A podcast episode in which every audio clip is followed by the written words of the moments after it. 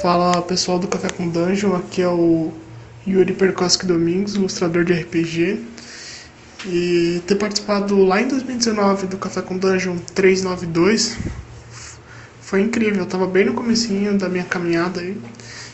E, e o, e o Balbi ter aberto, o Balbi e o Torteleone, né, na época terem aberto as portas para mim, para poder falar um pouquinho do meu trabalho, do que eu acreditava na época, foi incrível. Hoje, revisitando esse, esse episódio, é, eu vejo que algumas coisas mudaram, né?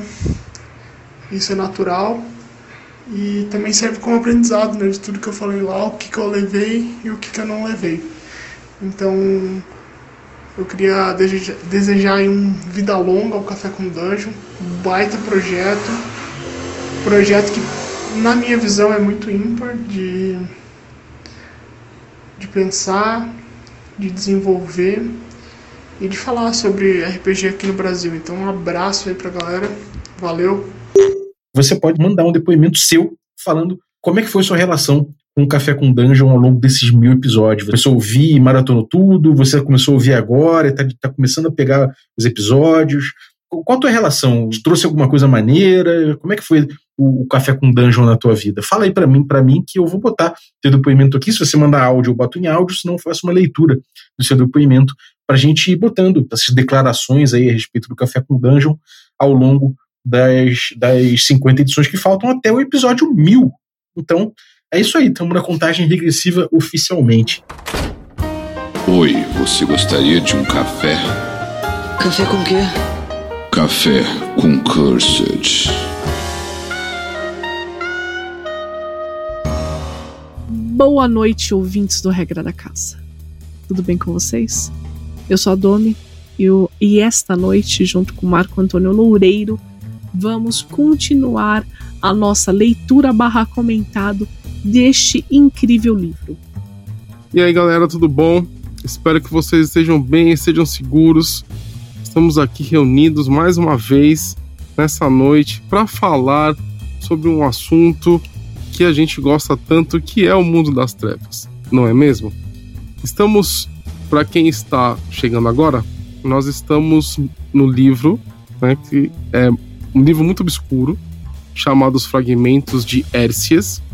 Estamos na parte 2, que é o capítulo de Lilith, aquela que tanto falamos nesses episódios, porque ela tem muita relação, né, com a origem dos vampiros, né? Com a origem dos magos. Ela tem muito, ela é muito importante no mundo das trevas. Então não tem como, né, a gente falar sobre as origens sem falar sobre ela. Exato. Uma coisa que eu indico, se você está aparecendo nessa playlist agora no, ca no Café com Cursed, eu indico que você volte no início dessa playlist, escute os, os nossos outros comentários, que nós já passamos pelo livro de Nod, já passamos pelos Revelations of the Dark Mother, que são as revelações da Mãe Sombria, que é um, um, um livro dedicado a Lilith. E agora nós estamos nesse outro livro que é sobre um nodista. Ele é Gu, ele é um carniçal, né? Do Augusto Giovanni. É, e a função desse carniçal, do Niccolo de Veneza, é estudar fragmentos do livro de Nod. Uma coisa interessante aqui também, e é interessante a gente deixar pontuado, é que assim, por mais que o livro de Nod ele tenha sido publicado pelo malcaviano Laurent Aristóteles. Aristóteles, existiram outros fragmentos, Exatamente. outras notas. Então, assim, não é que tudo ali esteja só naquele livro. Tá? Existiram outras notas perdidas, outros estudos, porque assim, nodista é uma classe, se, se formos interpretar dessa forma. Então existiram vários nodistas. Cada um foi para um canto do mundo onde eles estudaram fragmentos. E quando eu falo fragmento, é assim: imagina que em uma escavação no Egito acharam um pote com 10 pergaminhos. O nodista foi lá e enterrou, é, descobriu e leu escreveu suas notas. E estudou. Uh, na Grécia Antiga, em vários locais, em vários fragmentos, em várias, assim, tem pergaminho, pedra, é, livro, poesia. É, então nós podemos ver isso na passagem desses nodistas. Então existem coisas que nós vamos falar hoje desses fragmentos que não está no livro de Nod, mas não quer dizer que não seja um fragmento de Nod. Apenas o o Malcaviano que fez a publicação do livro de Nod, ele escolheu não colocar Ele não ou tinha. ele não teve acesso. Ele não tinha. Porque nós existem notas no livro de Nod que, que fragmentos ele deixou de lado, pois ele não conseguiu comprovar que aquilo é verdade ou ele não acreditou muito na- naquilo. Então ele resolveu não colocar. Isso aconteceu muito na Bíblia. Né? Se, a gente, se a gente for fazer um parâmetro sobre isso, existem vários livros bíblicos que entraram ou não na Bíblia. Né? Existem várias versões da Bíblia. Então nós podemos interpretar o livro de Nod dessa mesma forma. O livro de Nod ela- ele foi publicado por uma pessoa que escolheu colocar alguns fragmentos, ou ele não tinha outros fragmentos para colocar, e agora nós temos outra visão de outro nodista. E interessante que esse nodista aqui, ele não é cainita, né? Ele é um gu, ele é um carniçal, ele trabalha para um cainita, que é o Niccolo de Veneza. O livro de Nod, na verdade, ele nunca foi encontrado por completo. Né? São- é um conjunto de fragmentos, como a Domi falou. E é muito, foi muito bacana esse paralelo que ela faz com a Bíblia, porque você teve, em algum momento, existem quatro. O Novo, o Novo Testamento, né? Ele é composto por quatro livros, né, que são os evangelhos considerados é, santos, sacros, né? Os oficiais, né? E você tem um monte de outros evangelhos que foram considerados apócrifos, né? Por quê? Porque um monte de gente escreveu sobre a vida de Jesus Cristo. E esses considerados apócrifos não entraram né, na Bíblia. Eles são considerados é, não oficiais ou não estavam completos, enfim. Os motivos ah, pelo- pelos quais as- a, a Igreja Católica não colocou isso no livro, cada um aí tira suas próprias conclusões, porque nós estamos aqui para falar de religião. Né? É só para vocês entenderem o paralelo com o livro de Nod. E por que eu sempre falo isso? Outra coisa que não- nós não podemos esquecer é que são livros em on. Quer dizer que ele está no, no, no lore oficial, é- alguém jogou aquilo. Eu sempre deixo claro isso, porque sempre aparece uma pessoa ou outra falando: ah, mas isso não está lá no livro de Nod, então não é verdade. Não é porque não está lá que não seja verdade. Né? Nós temos visões diferentes. Os clãs eles, eles é, viveram coisas a mesma situação, só que eles escreveram de forma diferente. Não, mas são, são- é um Tá. livro em on. É um livro em on. Então, é, é, é como se um personagem tivesse escrito dentro de uma aventura. É um livro que, que pode ser encontrado por personagens, e eu diria que deve ser encontrado por personagens, porque é muito bacana utilizar esses materiais que tem essa. que, que também existem no jogo. Exato. Bom, vamos para o segundo capítulo do livro, que se fala sobre Lilith. Então, é, lembrando aqui que são fragmentos de Node, de, são fragmentos de um nodista, tá?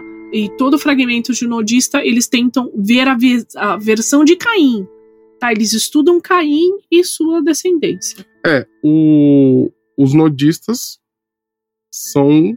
É como se fosse. A Dami usou o exemplo da classe, né? É porque é como se eles fossem um culto, como se eles fossem. É, sei lá, Tipo uma, uma profissão, né? é uma especialização. Sim. Eles, eles, eles cumprem uma, uma função na sociedade cainita que é estudar a história, né? As origens dos vampiros. Exato. Bom, vamos começar? Vamos. Livro 2, capítulo 2, Lilith. Em um lugar mais além do Éden, onde reina a escuridão, naquelas terras que chamaram de Nod, naquele afastado do lugar onde a maldição de Deus se manifesta, ali vaguei, sem companhia alguma. A terra era selvagem e seus campos estavam cheios de ervas daninhas, mas eu não quis cultivá-las. Os animais me atacavam, e eles se atacavam também, e eu não quis domesticá-los. Este é o trabalho do nosso Senhor, que no Éden tanto se deleitava. Este lugar também é sua obra, e se reflete sua verdadeira intenção. Assim criou a todos nós, tanto brilhantes, tanto sombrios, e deixou ao homem o cultivo do solo, a domesticação das feras, a colheita do bem e do mal, pela qual seremos julgados. Como posso ser julgado, meu Deus? Como se escreverá meu nome ante a ti? Te ofereci o que era mais precioso, e ainda assim tu negaste. Te ofereci o que amava ainda mais, e agora é a mim quem negas.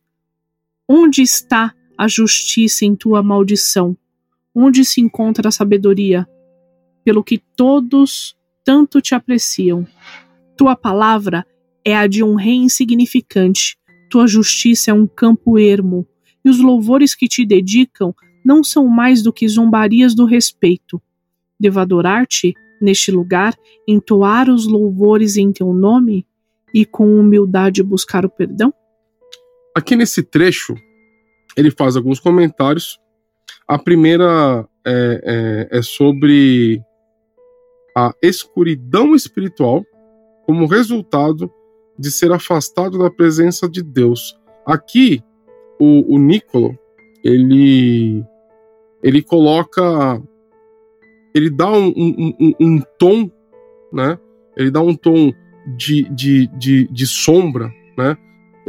Para quem se afasta, para a alma que se afasta de Deus, né? Isso aqui a gente vê muito é, é, essa, essa correlação. A gente fez essa, essa relação muito quando você é, é, tem espíritos, né? Espíritos sombrios, espíritos que vivem na escuridão, né? Sombras. Então, ele, ele faz a, a, a relação entre a distância do Éden com esses espíritos, essas almas sombrias. Nós podemos separar também que Caim tem uma preocupação de como que o nome dele vai ser escrito no livro da vida. Exatamente, que é outro, que é o outro comentário do Nicolo, tá? Que ele coloca, porque assim, no livro da vida figuram os pecados sem perdão. Esse é, esse é o comentário do Nicolo, tá? Falando um pouco aqui sobre o livro da vida, tá? O livro da vida ele aparece em várias religiões e também na cultura pop. O livro, o livro da vida aparece no cristianismo, no, no, no, no judaísmo, ele aparece é, relacionado com a, a, a, religião egípcia e aparece na cultura pop como um artefato super poderoso que é capaz de de voltar as pessoas à vida e tudo mais. Então, é, é, para o, o, o, judaísmo, é lá onde Deus escreve quem que vai para o céu e quem que não vai, né? Ali que se divide, né? Deus escreve nesse livro, né? Então, a preocupação do Caim é como ele se tornou, ele sabe que ele se tornou uma alma sombria, né? Longe dentro da escuridão e longe do Éden, né, o que será que Deus vai escrever dele no livro da vida. Então, há, há uma preocupação genuína com relação a isso. E existe uma passagem no livro de Nod, quando os anjos chegam e falam, pô, Caim, vai lá, pede perdão, e Caim sempre orgulhoso. Aqui dá para entender um pouquinho a construção desse personagem, pois ele vagou durante muito tempo com esses mesmos pensamentos como que o livro, como que o nome dele vai ser escrito nesse livro, como que é, Deus fez isso, se não tem justiça nessa maldição.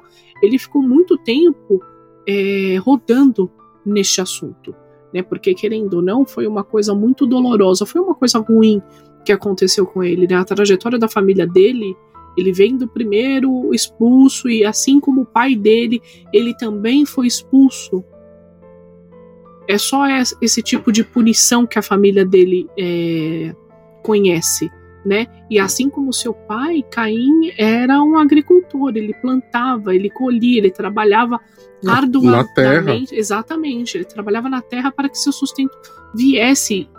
Ele sofreu ali, ele sofreu a maldição que foi imposta a seu pai. E mesmo ele dando a parte melhor da su, do, do, seu cultivo, a melhor fruta, a, o melhor trigo, ele não foi não foi o suficiente para alegrar Deus aquela situação, né? É, e depois ele deu aquele que ele mais amava, aquilo que mais importava para ele, e ele recebeu uma punição e nada foi dito, né? É, é engraçado essa, essa criação do Caim que nós temos. É, e a gente vê também aqui nesse texto uma mudança de tom na hora que o Caim fala é, é, sobre Deus, né? Fala com Deus. Ele aqui é muito mais arrogante. Aqui ele é muito mais é, amargo. Né? No meu ponto de vista, ele é muito mais. É, Porque ele foi é, expulso por nada.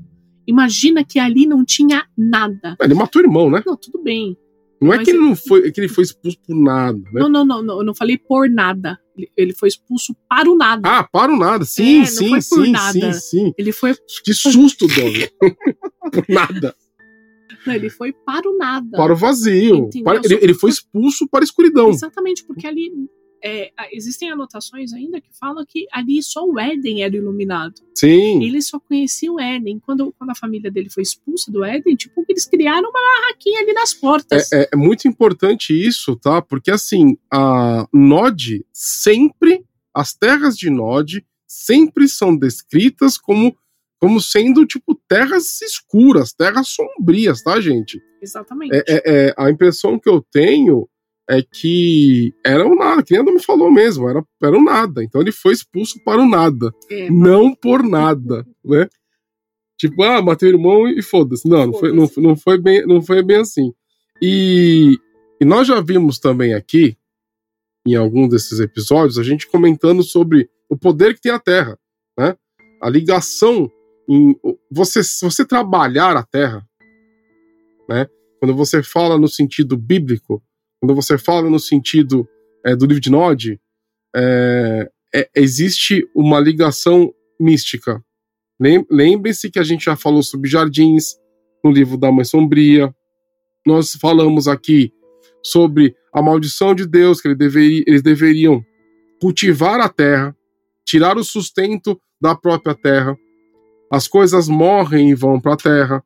Então, assim, existe uma ligação, um, um- um elo, né, é, é, entre a terra né, e o trabalho nela, dela, né, o trabalho que você tem que, que fazer, que a humanidade teve que fazer, a agricultura, ela é importante até hoje. né? Então, quando ele comenta essas coisas, tem uma profundidade muito maior. Exato. Eu cuspi o solo em minha fúria. As plantas morreram e murcharam. A mesma terra se escureceu, e soube que nenhum ser vivente jamais cresceria nesse lugar. Tal era a minha oferenda ao Criador. Esta era a que ele merecia. Olha só que, que trecho extremamente profundo, tem relação com, com o que eu acabei de falar sobre a terra e tem a ver com o que ele fez. Ele fez uma oferenda para Deus matando o irmão, certo?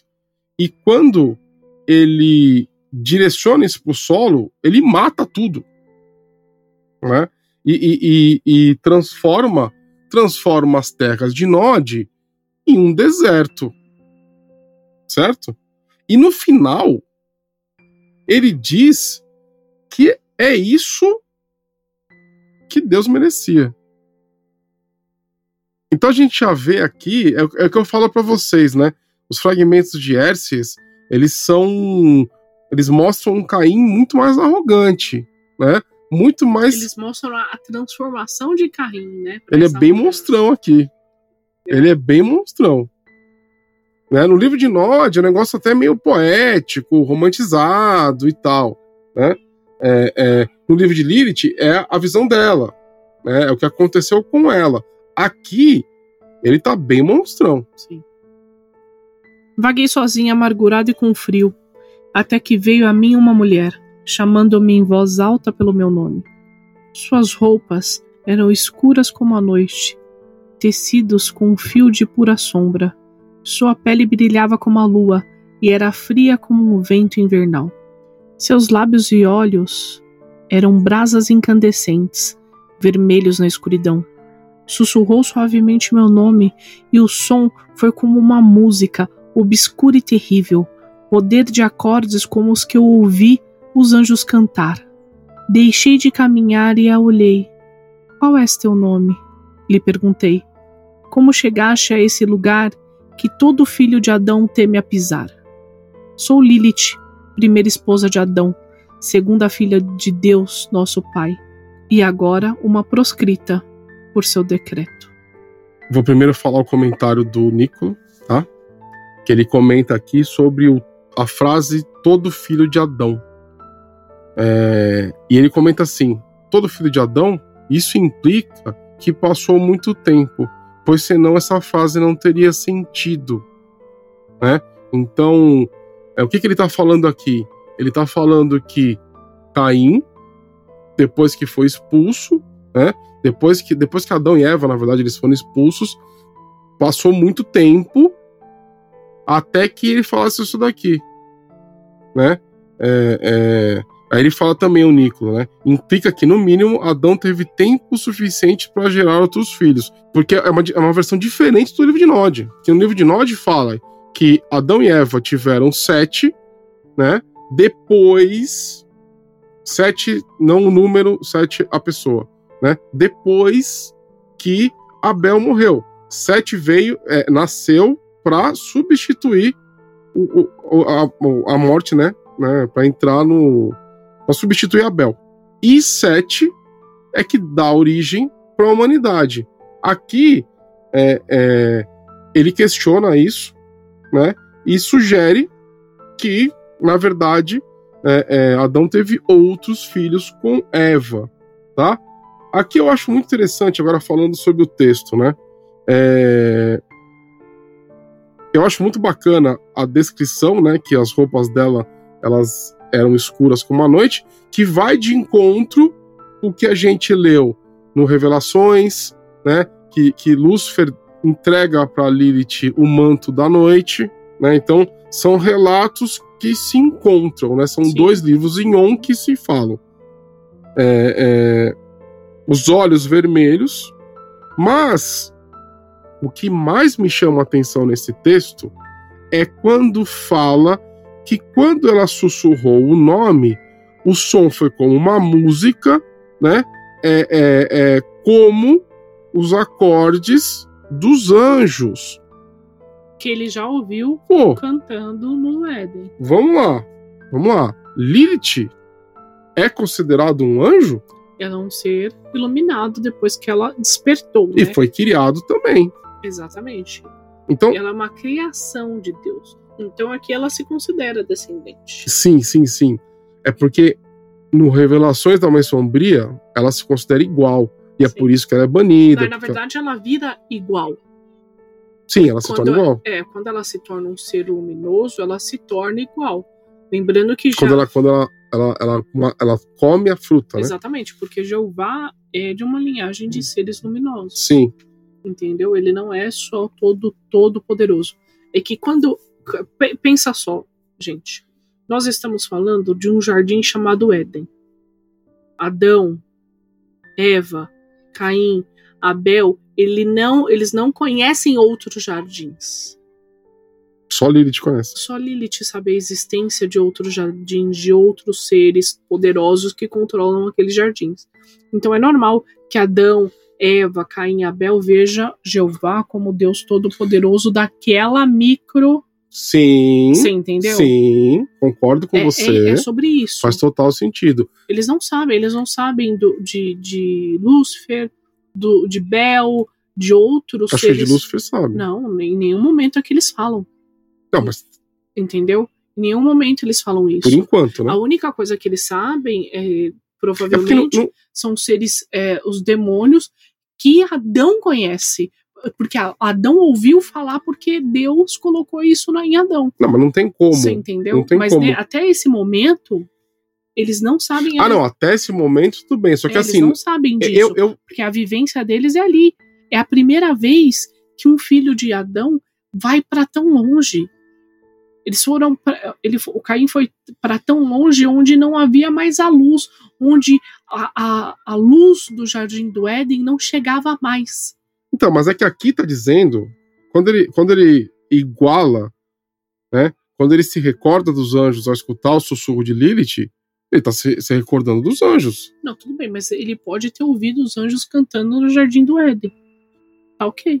Eles, ele ouviu, como ele falou, ele ouviu. Não, tudo bem, mas, mas o, o, Porque o único anjo que guardava o portão do Éden era Lúcifer. Eu concordo. Que nessa, nessa, nessa narrativa, talvez ele ainda esteja lá. Não, sim, mas, mas olha só.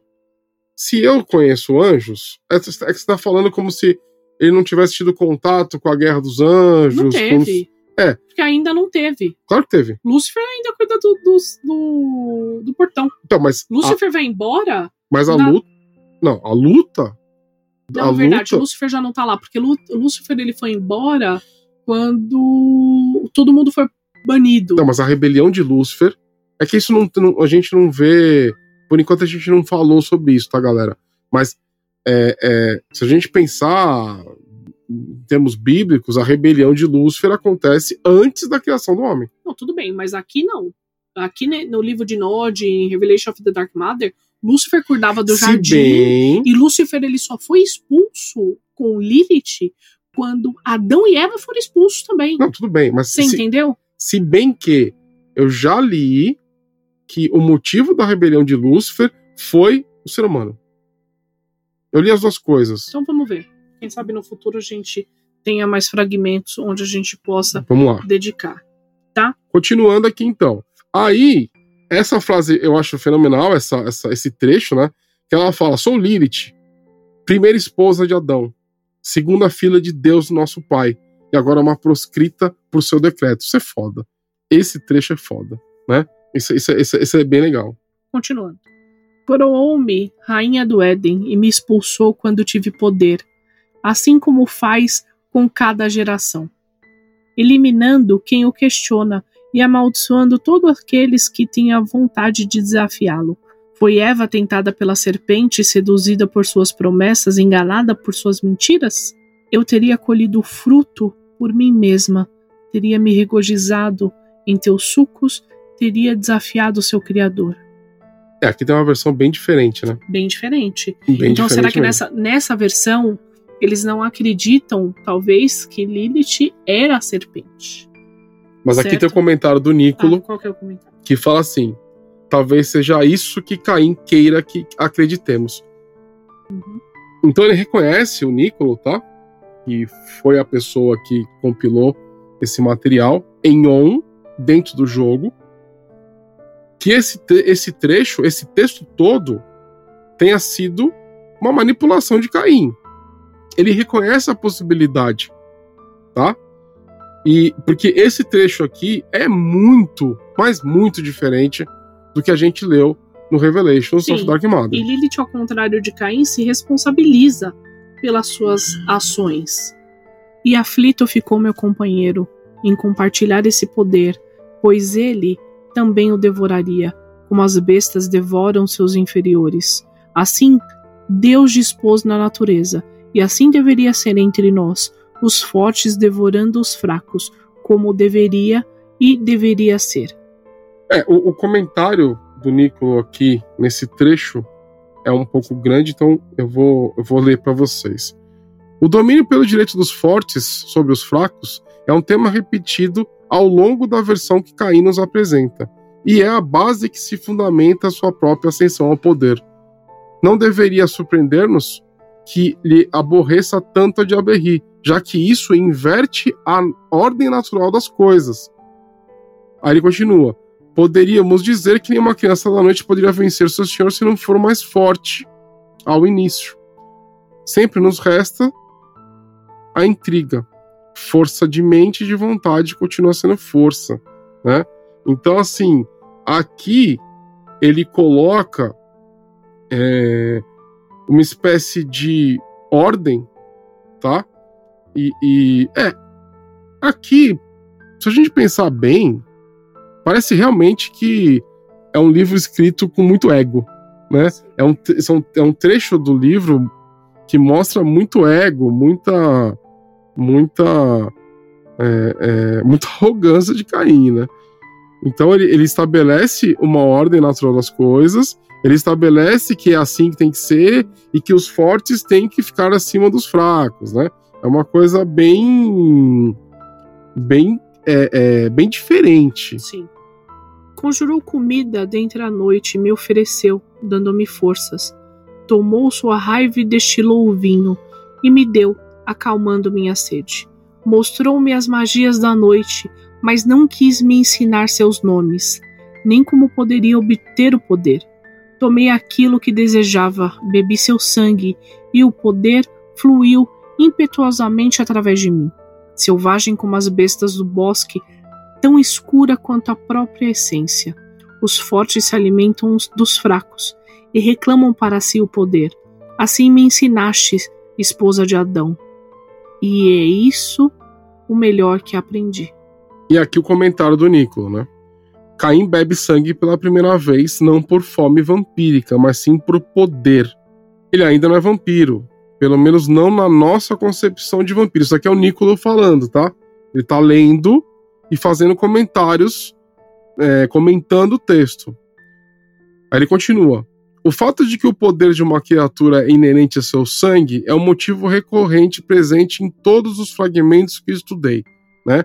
Então aqui ele estabelece e, e, e lembra que tudo que ele leu, né, todos esses fragmentos que ele lê, é uma é uma ode ao sangue, né? É uma é uma homenagem ao sangue, sempre mostrando exatamente, sangue. sempre mostrando o poder que o sangue tem, né? É, é, sobre o mundo das trevas. Então é, é, interessante quando ele coloca aqui, né? Que Caim não precisava beber sangue, porque nenhuma maldição fala isso, né? É como se ele não precisasse de sangue para ser quem ele é. Interessante. Amaldiçoar-me-á por te trair? Por minha força, por minha ânsia? Eu despertei a fúria de Deus, minha mãe. Quem és tu para se comparar a ela? Veja, a noite já me pertence, e com ela todo o seu poder.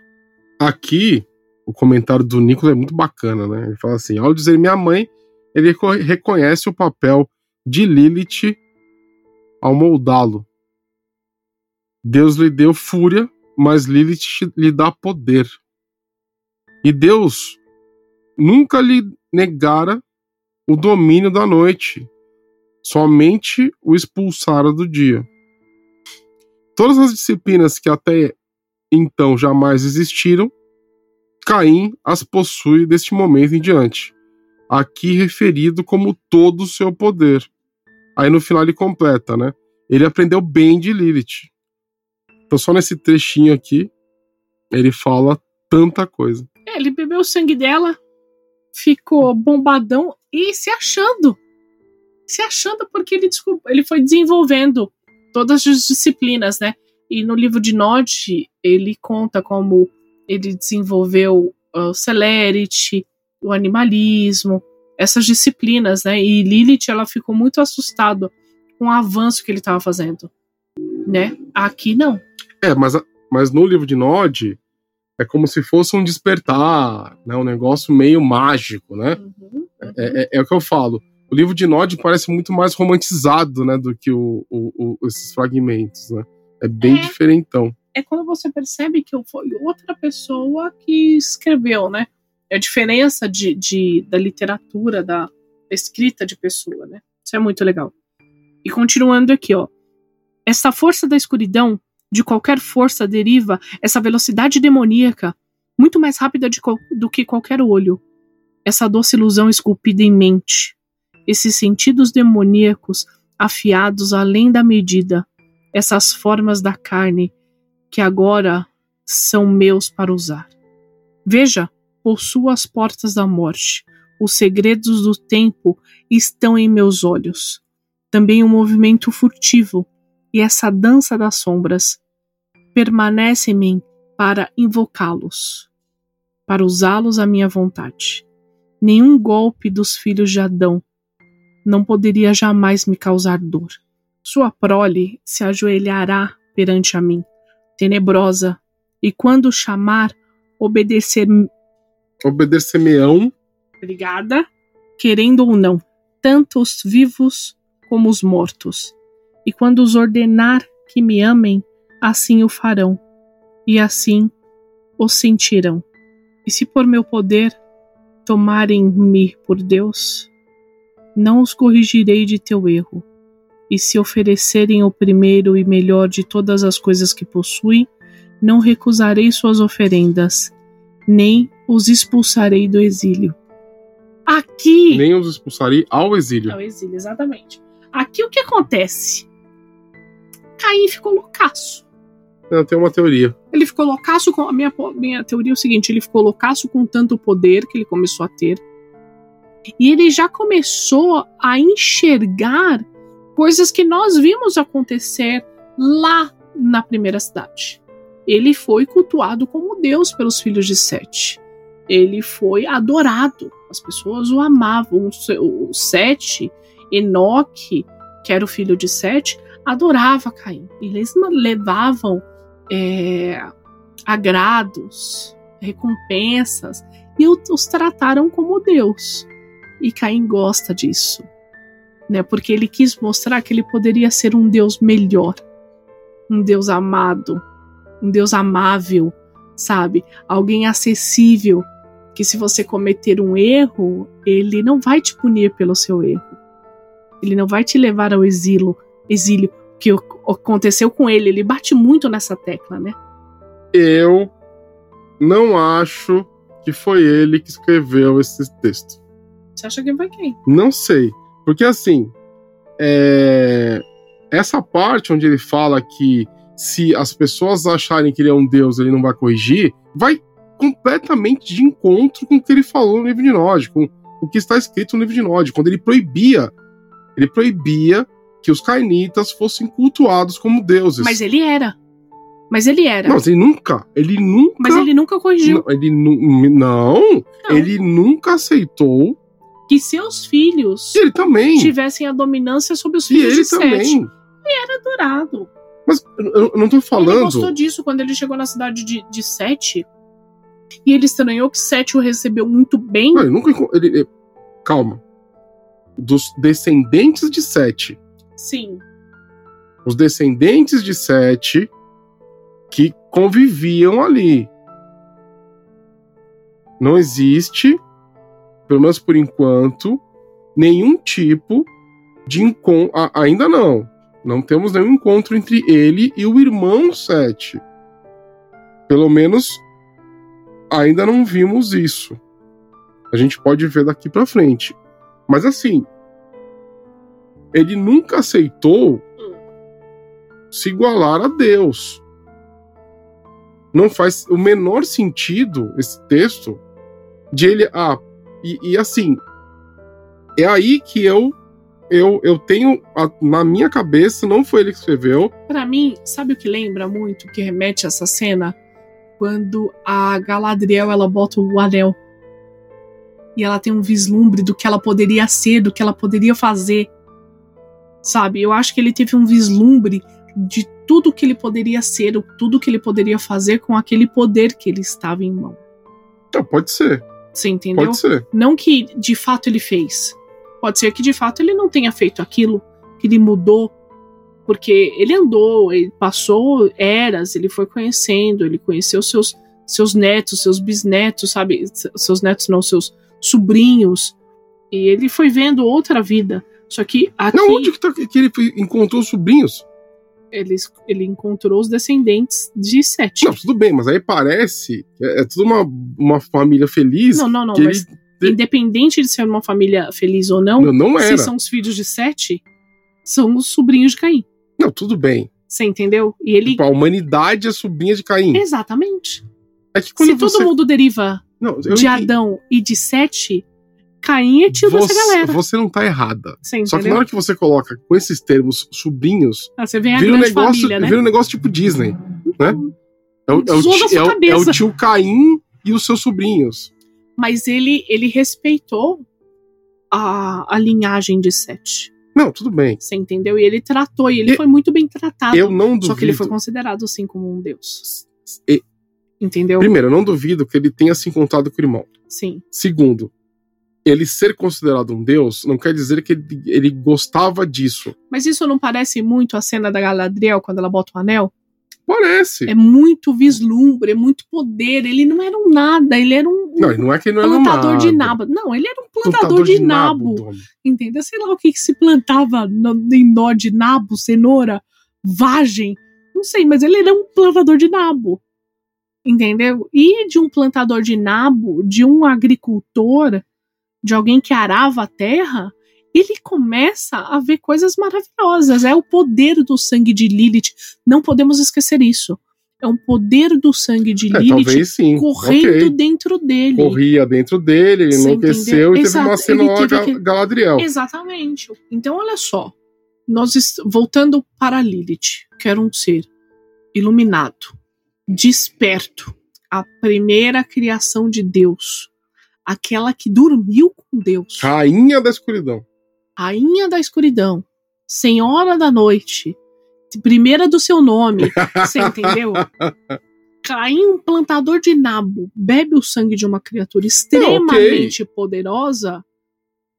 Ele só não foi fulminado porque ele é descendente da criação de, de um dos É. da criação de Deus. A gente. Querendo ou não, ele é uma criatura sobrenatural forte sim, sim, que sim. plantava nabo. A gente só Entendeu? não pode esquecer. A gente é realmente. con- con- Concordo com você. Não podemos esquecer que depois que ele é, logo depois que ele é expulso pelo por Adão ou por Deus, né? Existem as duas as duas vertentes. Caim não tinha poder nenhum. Não. Ele vai despertar com poder quando ele bebe do sangue de Lilith ou quando ele é ensinado por Lilith e, e acredito que depois pelo contato com as maldições dos anjos. É a mesma coisa você ser uma criatura que nunca bebeu na vida e de repente você toma uma, uma dose de absinto. Vai ficar doido. Você fica doidão. Entendeu? Você fica doido. Tem Bom, gente a que gente- bebe e enlouquece, Sim. né? Então, é, pode ter acontecido a mesma coisa com ele. O DNA ali, as, as coisas dentro do sangue de Lilith devem ser extremamente fortes. A gente vai descobrir isso nos próximos capítulos desse livro. Sim. Se ele, se ele alterar o discurso, quer dizer que era uma cena lá Galadriel. E Se eu não, estou esperando muito o próximo capítulo. Próximo capítulo, capítulo 3, é o capítulo chamado Tentações. É o capítulo onde vieram os anjos, gente. Porque nós tivemos um pouco disso no livro de Nod, né? E um pouco disso também em Revelation of the Dark Mother. Que Lilith curtiu Caim sendo punido pelos anjos. Aqui vamos ver né, qual vai ser a narrativa exatamente. qual vai ser. O que eu tô gostando desse livro é que aqui realmente a narrativa ela é um pouco mais completa e rica em diálogos Sim, e rica, rica em pensamentos também, porque nós estamos descobrindo o pensamento de Caim, diálogo que ele teve, coisas profundas. E acho que é isso que tá me empolgando bastante nessa leitura. São esses descobrimentos, sabe? É, na narrativa perfeita de uma criação de um personagem tão forte quanto Caim. sim. É, esse livro é muito bacana, gente. É muito bacana. Ele começa com uma narrativa como se fosse uma aventura, né? Uhum. Ele descreve o que o personagem está fazendo, como que ele chega no, no, no monastério. Eu tá, tô gostando bastante também. Bom, por hoje é só. Espero que vocês estejam gostando desses episódios.